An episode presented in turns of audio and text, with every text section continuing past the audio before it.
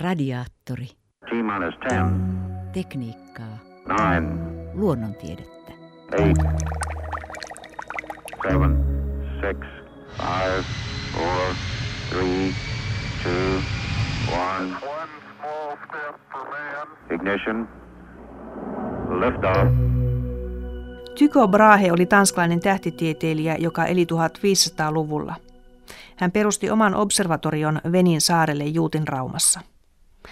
Siellä hän mittalaitteillaan teki huomattavan määrän erinomaisen tarkkoja havaintoja tähtitaivaan kohteista. Ilman kaukoputkia, koska tuohon aikaan kaukoputkia ei vielä ollut. Myöhemmin Brahe siirtyi Prahan liepeille ja otti siellä apulaisekseen loistavan matemaatikon Johannes Keplerin. Kepler käytti Brahen havaintoja hyväkseen ja ryhtyi tutkimaan planeettojen liikkeitä. Näin hän kehitti nimeään kantavat kuuluisat Keplerin lait. Tässä tähtitieteen historian osassa puhumme Tycho Brahesta ja Johannes Kepleristä. Haastateltavana on professori Tapio Markkanen Helsingin yliopistosta.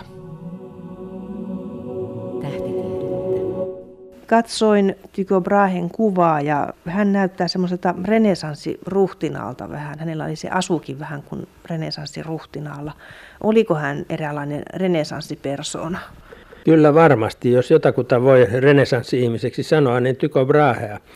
Hän käytti mielellään valtaa, juonitteli, oli utelias, seurusteli mielellään vallanpitäjien kanssa, pyrki heidän suosioonsa, käytti kaikki saamansa varat intohimoisesti ö, omiin tarkoituksiinsa. Ja hänen intohimonaan oli tiede ja nimenomaan tähtitiede. Mutta hän harrasti muutakin, niin kuin renesanssi-ihmiset tuohon aikaan parhaassa tapauksessa tekivät. Hän tutki alkemiaa, sellaista kemiaa, jota siihen aikaan pystyttiin tekemään. Sitten hän oli yrittäjä, hänellä oli paperitehdas ja hänellä oli kirjapainoja, hänellä oli kalaviljelylaitoksia ja, ja hän peri tullia Juutinraumassa kruunulle ja hallitsi niin kuin läänin herra läänitystään hallitsee. Hän oli opiskellut useassa eri paikassa Kööpenhaminan yliopistossa ja Leipzigissä hän opiskeli tietolähteiden mukaan lakia, mutta myös tähtitiedettä. Ja kemiaa hän opiskeli Augsburgissa. Hän oli todella siis oppinut. Sanan varsinaisessa merkityksessä todellakin hän oli oppinut. Eh, Tyko oli aatelisnuorukainen ja kun hän kotimaassaan oli saanut opiskella, niin silloin yleensä sitten kuului hankkia tämmöisellä suurella, monesti vuosia kestävällä opintomatkalla se kultaus ja silaus, jonka sivistynyt nuorukainen tarvitsi tuona aikana. Ja se edellytti kiertämistä Euroopan yliopistoihin, yliopistoissa ja opiskelemista monissa paikoissa, tutustumista ajan parhaisiin oppineisiin ja myöskin muihin aatelisiin ja silmäntekeviin. Mistä hän ne rahat hankki tähän kaikkeen olemiseensa? Hänellä, hän, hän oli varakkaasta perheestä. Itse asiassa kävi niin, että kertomuksen mukaan hänen setänsä kaappasi hänet. Tapahtui lapsen ryöstö, mutta hyvin pian päästiin sopimukseen siitä, että Tyko saa jäädä tämän setänsä kasvatettavaksi ja talossa ei ollut rahasta pula ja näin. Opiskelu ei ollut Tykolle missään vaiheessa rahoitusongelma, taloudellinen ongelma eikä matkustaminen. Ja sitten kun hän oli, oli opiskellut, niin hän tietysti rupesi itse opettamaan ja hänellä oli monia yksityisoppilaita, että kyllä siitä kertyi vähän rahaa sitäkin kautta, mutta se oli tosiaan tietysti vaatimatonta verrattuna hänen perimäänsä omaisuuteen. Jossain vaiheessa hän sitten rakennutti observatorioita tänne Venin saarelle, kaksi kappalettakin, siis Särneborin ja Uraanien borin. Näistä observatorioista ei ole mitään jäljellä, siis ne on purettu sieltä maastosta. Ne on lähestulkoon hävitetty. Tämä observatorio Linna, joka oli siis lääninherran komea barokkilinna, tai voi sanoa renesanssityyliä, pohjoista renesanssia Veenin saarella Juutinraumassa. Saari oli kuninkaan antama läänitys ja mm, Tyko sai sieltä kaikki verotulot ja talonpoikien päivätyöt ja hän osasi niitä hyvin taitavasti käyttää hyödyksi. Hän käynnisti todella suuria rakennushankkeita ja sitten linnaan, sen observatorio parvekkeille ja huoneisiin pystytettiin suuria kiinteitä havaintokojeita.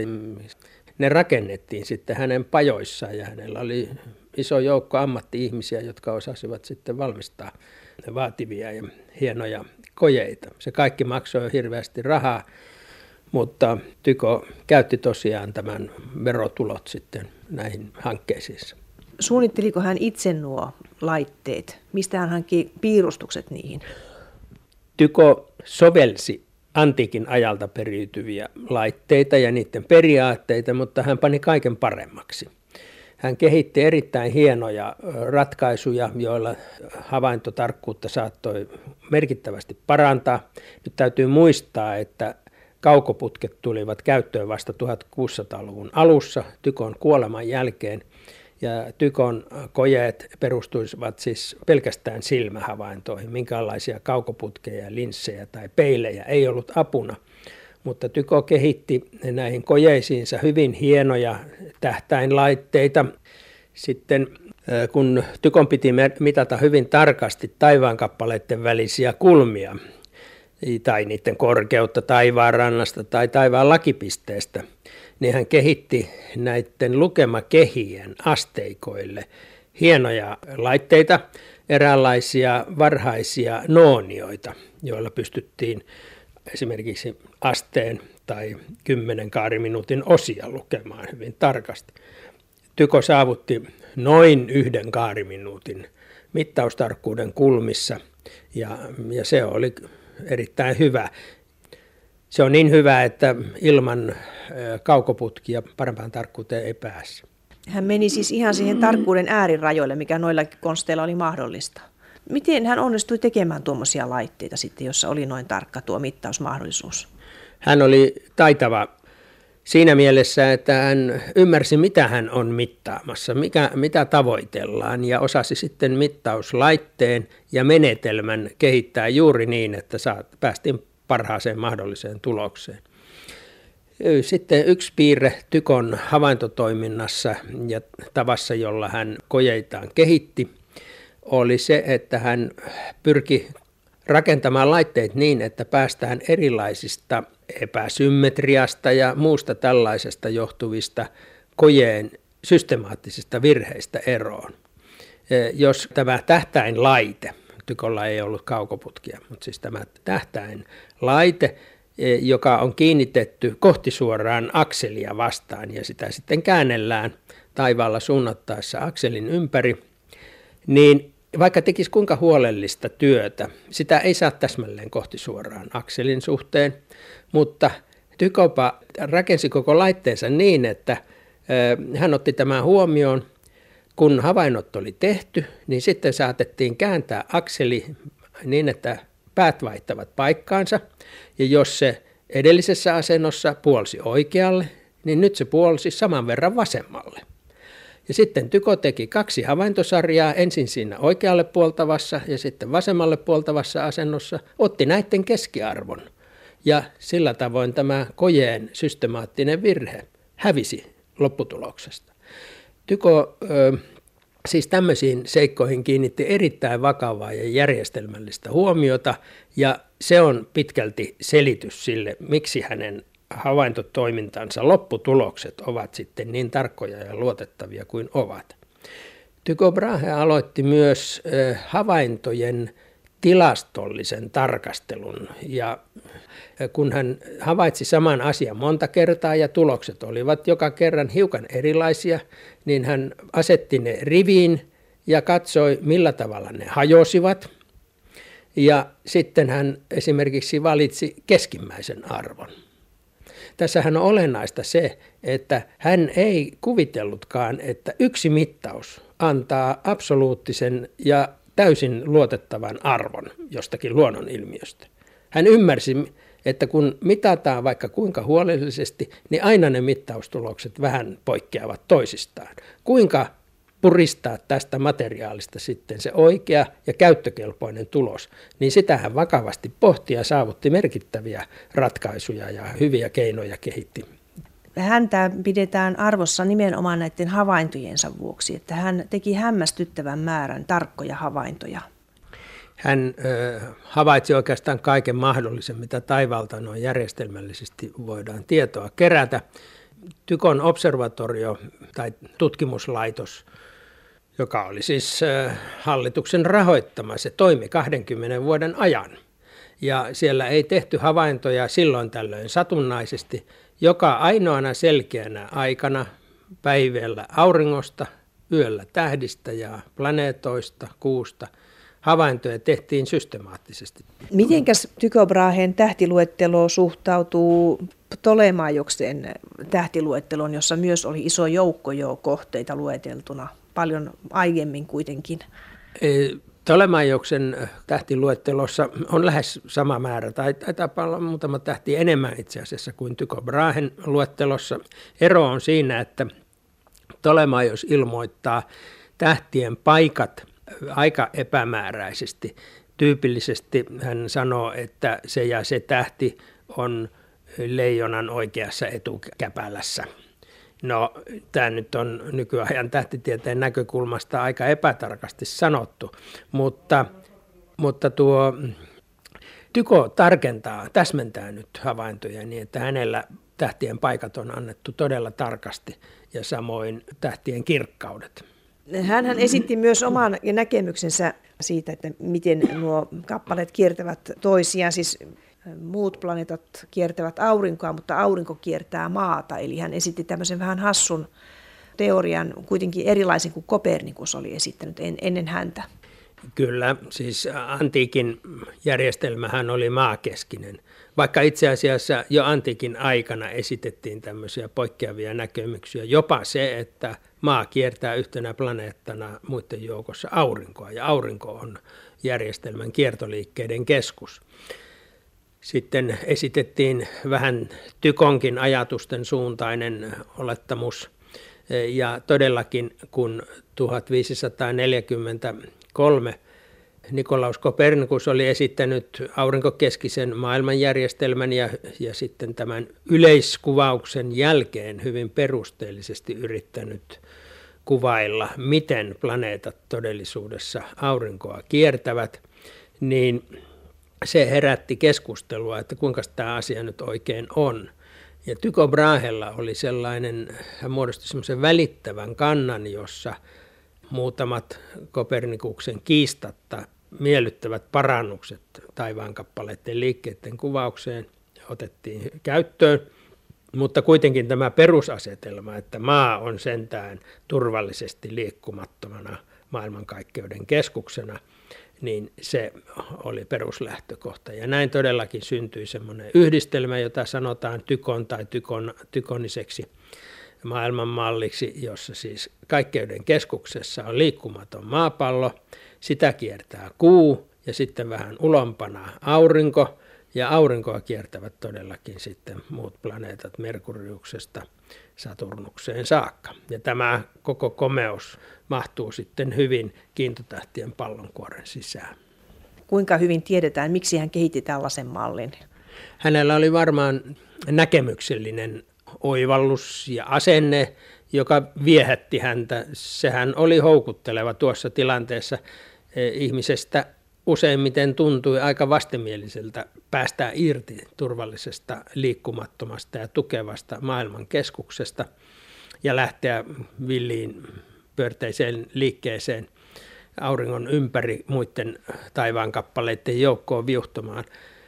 Eh, Tykon suuri tavoite oli näyttää omien havaintojensa perusteella, että näinhän se on – että kun liikkeiden yksityiskohtia tutkitaan, niin sieltä vastaan sanomattomasti kävisi ilmi, että hänen mallinsa on se oikea, se selittää kaikki havaitut liikkeet. Ja hänen oma matemaattinen taitonsa ja muut työnsä eivät antaneet mahdollisuutta tämän suuren kysymyksen ratkaisemiseen – ja niinpä hän sitten kutsui apulaiseksi mielestään erinomaisen matemaatikon, parhaan, jonka hän tuohon tarkoitukseen oli löytänyt, nimittäin Johannes Keplerin. Ja tästä työstä syntyi sitten todellakin tieteellinen vallankumous. Se oli oivallinen kohtaaminen ja Kepler pääsi Tykon valtavan havaintomateriaalin äärelle Ne pystyi siitä pusertamaan suuremmoisia asioita. Tulokset olivat kyllä sitten jotakin aivan muuta kuin Tyko oli toivonut ja odottanut, mutta hän ei enää itse ollut sitten näkemässä lopputulosta. Aurinkokunnan tai planeettakunnan rakenne ja koko maailman kuva muuttui nimenomaan Keplerin työn takia olennaisesti sellaiseksi kuin me tänä päivänä ymmärrämme. Tapio Markkanen, minkälainen oli Keplerin ja Tycho Brahen välinen suhde? Siitä on kirjallisuudessa esitetty monenlaisia väitteitä, että Brahe olisi ollut jopa mustasukkainen Keplerin matemaattisesta lahjakkuudesta johtuen. Jopa siis eräässä teoriassa väitettiin, että Kepler olisi jopa myrkyttänyt Tycho Brahen. Näin on todellakin väitetty, mutta se on aika sensaatiohakuista. Hehän ehtivät olla aika vähän noin henkilökohtaisesti tekemisissä suurin piirtein vuoden verran. Tycho Brahe oli joutunut lähtemään oikeastaan maanpakoon Tanskasta hallitsijanvaihdoksen jälkeen. Uusi kuningas ei voinut sietää Tykoa ja piti häntä tuhlarina ja hyödyttömänä. Ja, ja tuota, Tykon hankkeet Venin saarella loppuivat lyhyen. Hän joutui lähtemään matkaan ja otti sitten vain osan, voi sanoa, keveimmän kaluston mukaansa. Ja hän etsi sitten kuumeisesti suosiaa, kyllin varakasta ja mahtavaa ruhtinaasta mm, tukijakseen ja sponsorikseen ja löysi sitten sellaisen Prahasta pyhän roomalais-saksalaisen keisarikunnan keisarin Rudolf toisen joka oli itsekin aika merkillinen henkilö. Tykosta tuli keisarillinen matemaatikko ja hän pääsi taas töihin käsiksi. Hän voi asettua turvatusti paikalleen. Mutta esimerkiksi merkittävää havaintotyötä hän ei enää pystynyt käynnistämään. Se 20 vuotta oli tuottanut, mikä, mikä hänelle oli mahdollista. Ja sitten Tyko todellakin löysi Keplerin, Keplerin kirjoittaman kirjan perusteella – ja huomasi, että siinä on, on tutkija, jolla on juuri sellaisia ominaisuuksia ja kiinnostus niihin aiheisiin, joita Tyko piti tärkeänä. Keplerillä oli aivan selvästi juuri sellaisia ominaisuuksia, joita Tyko yhteistyökumppaniltaan tarvitsi. Heidän työnsä sujui ymmärtämäni mukaan ihan kohtuullisen hyvin. Ja, ja mitä tulee Tykon kuolemaan ja mahdolliseen myrkyn osuuteen siihen, niin näyttää kyllä siltä, että Tyko pikemminkin itse myrkytti itsensä kuin, kuin kukaan muu. Pitää muistaa, että hän oli alkemisti ja hänellä oli sairauksia, joita hän sitten parhaansa mukaan eh, niillä varsin vaatimattomilla ja suorastaan väärillä tiedoilla, jotka tuohon aikaan olivat olemassa, niin hän eh, itseään lääkitsi ja, ja sillä oli sitten osaltaan sen takia kohtalokkaat seuraukset, elohopeaa ja muuta tämmöistä oli, oli siinä mukana on varmasti aivan mahdotonta, että Kepler olisi tässä millään tavoin syypää Tykon kuolemaan. Tycho Brahen hiuksista, joista myöhemmin tehtiin tutkimus, niin löydettiin elohopea suuri määrä ja hän ilmeisesti lääkitsi jotain sairauttaan tällä elohopealla. Hänellä on omissa merkinnöissään, siis Tyko itse on kirjo, kirjoittanut viimeisenä päivinään, että hän on ottanut vahvoja elohopea suoloja sisältäviä annoksia hoitaukseen monia vaivojaan ja ei ihme, että henkiään siinä meni. Mitä Kepler sitten teki, kun Tycho Brahe kuoli, niin näillä havaintoaineistoilla, jotka Brahe oli aikaansaanut? Keplerillä oli semmoinen näkemyksellinen vakaumus, että maailma on aurinkokeskeinen ja, ja planeetat kiertävät aurinkoa. Ja tässä se kuulostaa olemattomalta ja, ja saivartelulta – mutta Kepler otti aurinkokeskisyyden sananmukaisesti ja tosissaan. Kopernikus, vaikka hän esitti aurinkokeskisen maailmankuvan, niin hän ei itse asiassa mennyt niin pitkälle. Hän oletti, että kaiken kiertoliikkeen keskuksena on maapallon radan keskipiste. Ja siitä aiheutui tavattoman suuria matemaattisteknillisiä ongelmia, kun piti sitten laskea, että kuinka taivaan kappaleet liikkuvat ja saada nämä mallit sovitetuksi siihen, mitä nyt ennen muuta Tykon suuren havaintoaineiston takia mm, taivaalta tiedettiin. Tyko pani Keplerin tutkimaan Mars-planeetan liikettä.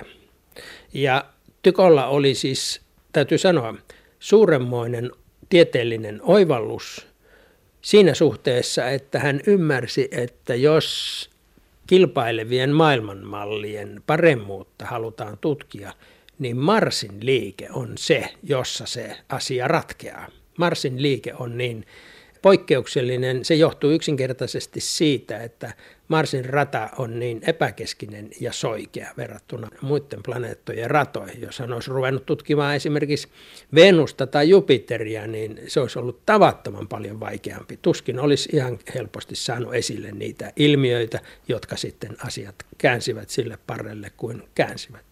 Mitä hän teki tällä tiedollaan tästä Marsin liikkeestä, kun hän tutkaili sitä aikansa? Hän ensiksi selvitti, että miten maa liikkuu auringon ympäri.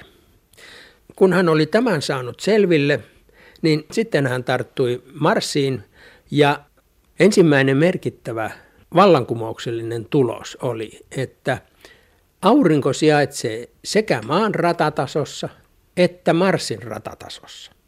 Ja kun nämä tasot ovat kallellaan toisiaan vastaan, niin sen täytyy merkitä sitä, että aurinko sijaitsee kummankin radan jossakin merkillisessä pisteessä. Tätä ei ollut kukaan koskaan aikaisemmin oivaltanut, että näin sen asian kuuluu olla. Ja tämän jälkeen Kepler tutkiessaan taivaankappaleiden liikettä valitsee vertauspisteiksi, nollapisteiksi auringon, eikä mitään muuta pistettä.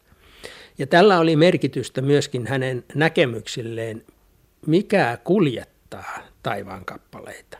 Hän katsoi, että se liike, liikkeen aiheuttava voima, sen täytyy lähteä auringosta. Tämä oli myöskin käänteentekevä, todella käänteentekevä ja mullistava näkemyksellinen muutos. Uuden ajan alkuun asti oli ajateltu, että taivaan kappaleita liikuttaa voima, joka tulee kaikkeuden ulkopuolelta – siellä kiintotähti pallonkuoren ulkopuolella on primus motor tai primum mobile, ensimmäinen liikuttaja, joka aiheuttaa kaikki liikkeet maailmankaikkeudessa. Taivaan pallon pyörimisen ja tähtien silmukat ja kulkemisen taivaalla. Kepler kääntää tämän homman kokonaan ympäri. Ei se tule mistään kaikkeuden ulkopuolelta ensimmäisestä liikuttajasta, vaan se voiman lähde, liikkeen lähde on aurinko. Ja se oli aivan käänteen tekevä näkemyksellinen muutos. Niin hän oivasi, että nämä planeetat kulkevat ellipsimuotoisia ratoja pitkin. Siis päätyykö hän tähän tulokseen matemaattisesti? Hänen nimellään hän tunnetaan myös nämä lait.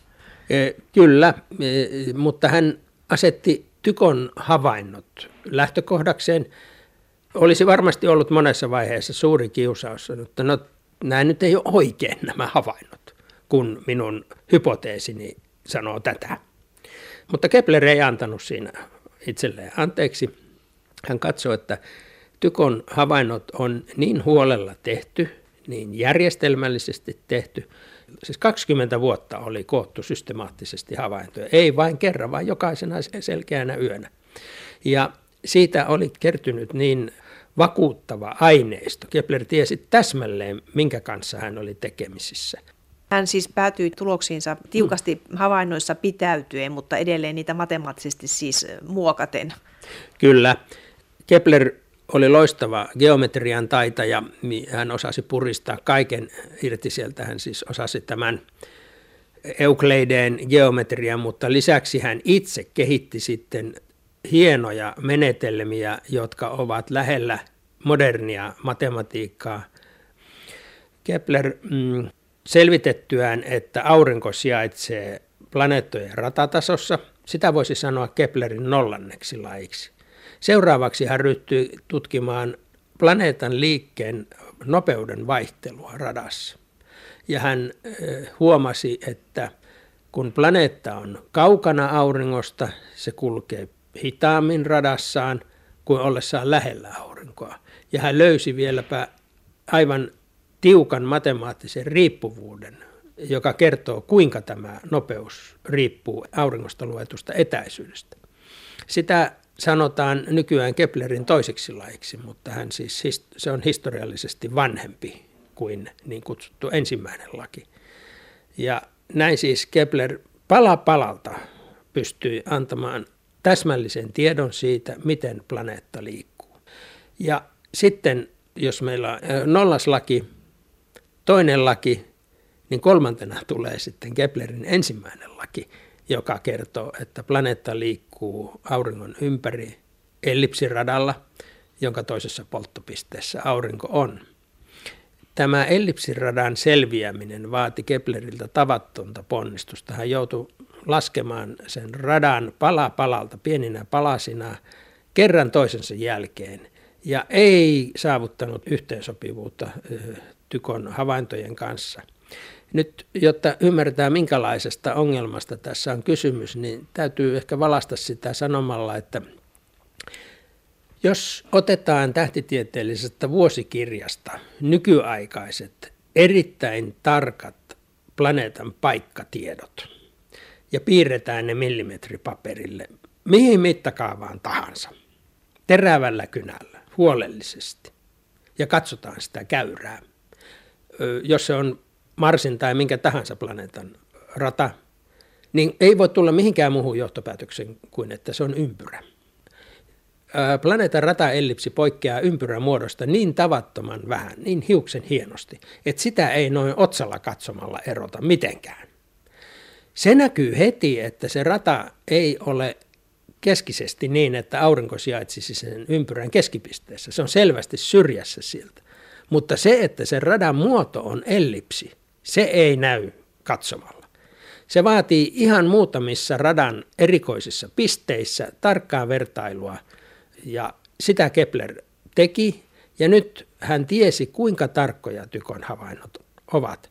Että jos siellä on neljä tai kahdeksan kaariminuutin poikkeama mallin ennusteesta havaintoihin verrattuna, niin se on otettava vakavasti. Vika on mallissa. Laske uudestaan. Ota toinen käyrä. Se ei ollutkaan kananmuna tai joku muu vänkkyrä. Ja viimein Kepler sitten turvautuu ellipsiin.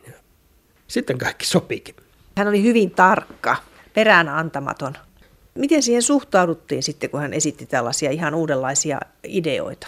Kuitenkin oli tuo vanha käsitys vielä siitä vallassa aika pitkälle, että maa ei kierrä aurinkoa, vaan aurinko kiertää edelleenkin maata. Niin, tämä siis voi sanoa, että kaikki, jotka olivat tähtitieteen kanssa tekemisissä matemaattisena tieteenä, niin Keplerin töiden jälkeen oli aivan selvää, että näinhän se asia on. Ei, ei, ei siinä ollut enää nokan koputtamista. Mutta asenteelliset, maailmankuvalliset seikat, niihin liittyy nyt sitten hyvin monia muita, muita tekijöitä – ja voi sanoa, että eh, tavallisen ihmisen arkielämässä, niin sehän nyt on ihan yksi hailee, kiertääkö maa aurinkoa vai aurinko maata. Päivä paistaa aivan samalla tavalla tai ei paista, mutta, mutta niin kuin tärkeää on tietysti se, että miten ihminen mieltää asemansa maailmankaikkeudessa ja merkityksen arvoyhteyksissä. Niissä tuli sitten suuriakin ristiriitoja ja, ja rajankäyntiä, mutta voi sanoa, että kun 1700-luvulle tullaan ja taivaan kappaleiden käyttäytyminen saa luonnontieteellisen selityksensä, miksi ne liikkuvat niin kuin liikkuvat. Tässä tarkoittaa ennen kaikkea Isaac Newtonin mekaniikan syntyä ja sen vaikutusta, niin silloin ei siis kukaan järkevä ihminen enää asettanut kyseenalaiseksi uutta maailmankuvaa. Radiaattori. T-10. Tekniikkaa. Nine. Luonnontiedettä. Eight. Seven. Six. Five. Four. Three. Two. One. One small step for man. Ignition. Liftoff.